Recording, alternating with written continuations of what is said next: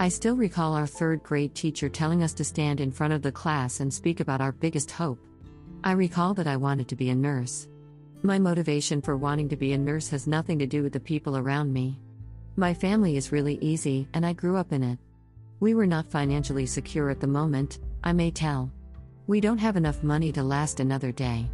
We didn't really have electricity back then. Life was still quite easy. Yet we were a contented bunch. My grandmother prepares porridge every morning so that we don't get hungry until lunch. We had to save as much money and food as we could. One day, my grandma fell ill, and we had no money to get her drugs. I noticed how my grandfather cared about her. He gently put it on my grandmother's forehead with not so cold water and a rag. He claims it would help to lower the fever. I recall him teaching and instructing me on how to do it correctly when he wanted to go to the kitchen to cook a herbal remedy for my grandmother. So, right there and there, I told my grandmother that I wanted to be a nurse someday. I fantasized about wearing an all white nursing uniform and caring for all the elderly patients in the hospital. Of course, I wanted to have the best possible treatment for my grandparents, and I hoped that one day I would be able to purchase their medications for them if they were ill. Yet history and destiny were not by my side when it came to fulfilling my childhood dream.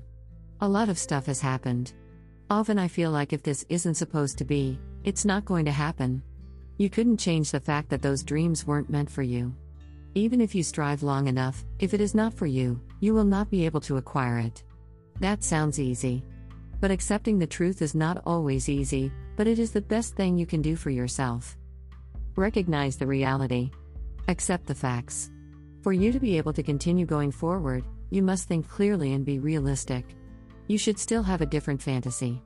Don't be disheartened if your dream did not come true. Make a happier smile. There is no time limit for someone who desires to pursue a new goal. You have the utmost power to take a new blank canvas and start sketching your new visions as long as you are able to move on with your life. Don't be afraid to dream again. There is a lot out there. Opportunities to be really content and fulfilled with one's life are just around the corner. You do need to take one action at a time. Imagine the impossible. Relive your childhood wishes. Yours is the whole universe.